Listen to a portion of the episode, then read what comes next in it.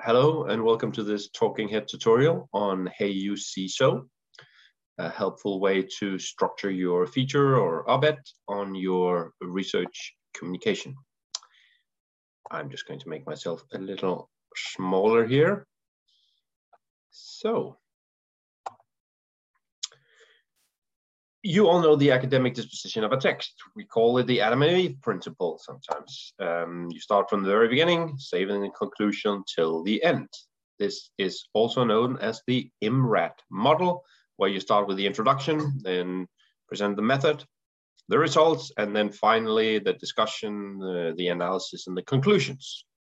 Well, when writing a more sort of journalistically inspired uh, text, you tend to do a lot of that the other way around, following what is also known as the reverse news triangle.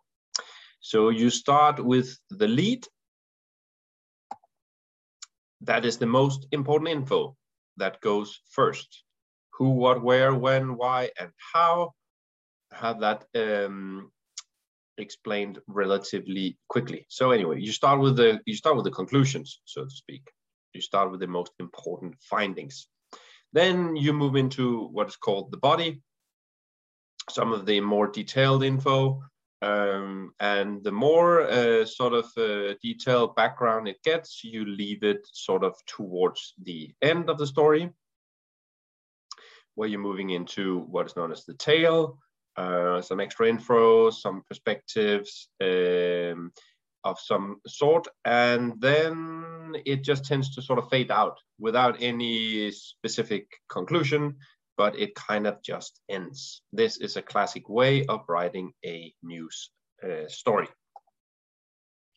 So in terms of genres, there is a news story, and then there's feature op-ed analysis, which will tend to be more your text. You're not uh, journalists, shouldn't be uh, working uh, or writing as, as such, but uh, but the feature, the op-ed, and the analysis do borrow some of these characteristics. So that one way of, of, of, talking about that is sort of boiled down to what we call the Hey You See So method the Hey You See So of writing. So you have the Hey here with uh, Mickey, the You with the um, angry uh, strawman, and then some uh, slick guy presenting, and then finally the action guy. So I'll try to break that that down, how that works. So the hey is uh, the catchy headline uh, and opening uh, and or opening of the story. Um, it's it says hey because it's kind of like uh, calling your attention, right? It's trying to say, hey, look here, something interesting is happening over here. Um, so you want to catch the attention. And then you move into the you. You try to make it uh, matter to your audience. So once you have their attention and they're like, yes, I'm listening, it's like, oh, this matters to you. So you're trying to make it matter to your uh, reader. And then once they feel like it matters to them and they are ready to read, then you move into the substance part. And that is called C, right?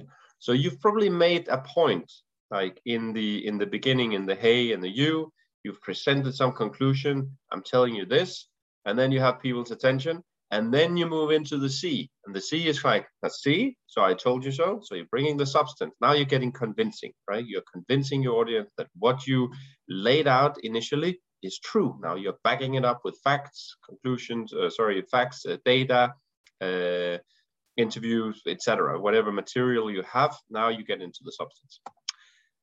And then finally, you have some kind of uh, uh, maybe conclusion of the article discussion. Uh, often the perspective, and sometimes it is in form of um, let's take an action. That's why we have the action man, right? It might come as something was wrong and we should do something about it, and this is what we should do. So it could be sort of like a policy recommendation of some sort, um, but it could also just be the perspective of what is going to happen if we don't do anything about it, uh, etc. So you're giving the the, the the discussion the the greater the greater perspective.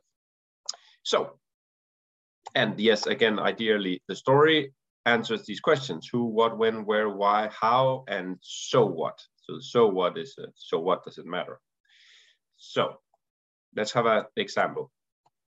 I brought one here from the field of, um, um, well, supposedly a little bit of economics, but nevertheless, it just uh, illustrates very well um, the point. So the, the hey is Denmark's economy worst hit in Nordic countries by coronavirus, right? That's just in the headline here. And it makes you go, okay, that's that's interesting. I want to hear more about that. Then moves into the you. A number of economists have noted that Denmark is faring worse economically during the crisis than Norway, Sweden, and Finland, in part because its restrictions have been tighter, financial media finance reports. We, Denmark, are the ones who've got by the worst in the Nordic region. That is now very clear, but we have also had the hardest lockdown, Helge Pedersen, senior economist with Bank Nordea, told Finans. So here we're establishing identification, right? Denmark we are in Denmark. The story is about Denmark. We are comparing it to the other Nordic countries we like to compare to, and we are not faring as well and they are as they are. And that is definitely something that we feel like piques our interest in this. Okay, we are now identified with with this. Um, and then we've made this point, right? During the Hey and you, we've made the point that Denmark's economy is worst hit in Nordic countries, right? So that is a claim but we haven't said anything about it yet. So now we move into the C part. Denmark's GDP increased by 0.6% in the fourth quarter of 2020. Blah, blah, blah, Statistics from here and numbers there, etc. So everything is just backing up, showing that what we said initially is true. And here we have the data to back it up. And then finally, we move into the so the Danish economy is likely to continue to feel a relatively high economic impact into 2021. Projections by two banks suggest that the first quarter of 2021 will see a 2% shrinkage in Denmark's GDP. Da, da, da, so we're getting the perspective, we're seeing what is going to happen, what will your future look like. So a very classic example of a Hey You See So story. So uh, here's one written by um, two uh, lawyers, uh, researchers um, at a law faculty, I think maybe in the UK. but anyway, it doesn't matter where they're from, but here again, using the same kind of model. So the headline goes, new research, slavery not a crime in almost half the countries of the world. And uh, that not, might not be news to many people uh, who work with the law, but to many people, that will be uh, definitely something that will make them go, okay, that is interesting. Let me hear more about it. Uh, then uh, the story open slavery is illegal everywhere. So is that the New York Times repeated at the World Economic Forum and used as a mantra of advocacy for over 40 years. The truth of the statement has been taken for granted for decades, yet our new research reveals that almost half of all countries in the world have yet to actually make it a crime to enslave another human being right? So that is the point, that is the hey, that is the angle of the story. This is where we're getting to the, the point of the story. Um, legal ownership of people was indeed abolished in all countries over the course of the last two centuries, but in many countries it has not been criminalized. In almost half of the world's countries, there is no criminal law penalizing either slavery or the slave trade. In 94 countries, you cannot be prosecuted and punished in a criminal court for enslaving another human being. So here you have sort of a, a little bit of a mix of a hey and you.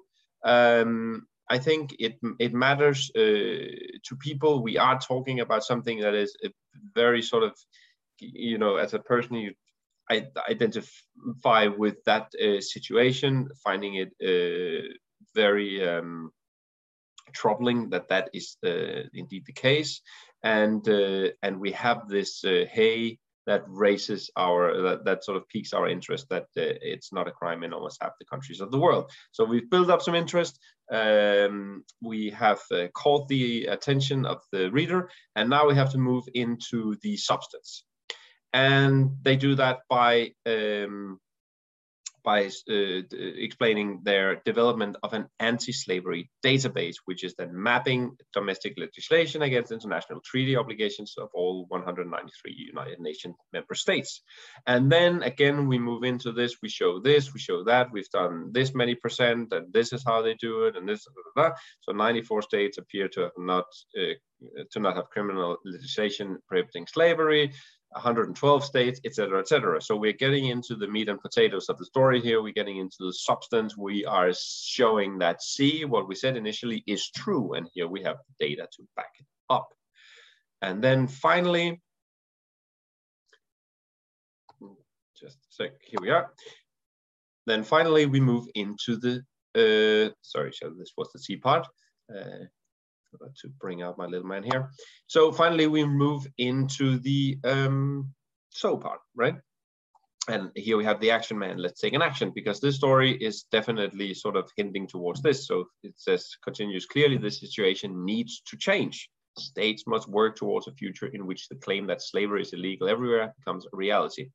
Uh, and then they're proposing how the database could make that easier, right? So it is uh, suggesting that action be taken, and this is the so of this story. So a little different than the previous example, where we were more sort of looking into the future to see how it's going to continue. Here we have uh, a clearly sort of a, a call to uh, action.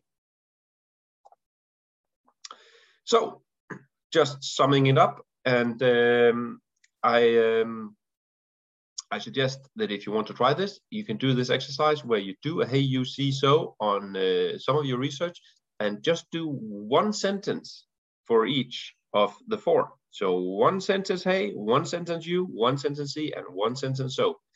It is hard to do, but uh, definitely doable. And it really gives you the essence of your story, what you want to say uh, when you limit yourself to uh, that few words to actually say it. So um, I suggest you give that a shot. And if you would uh, like us to take a look at what you come up with, or if we can help you in any other way with uh, writing, with uh, reaching out uh, to media, to research dissemination, or any other thing, let us know. Send us an email at redaction at ur.ku.dk and see you for the next video.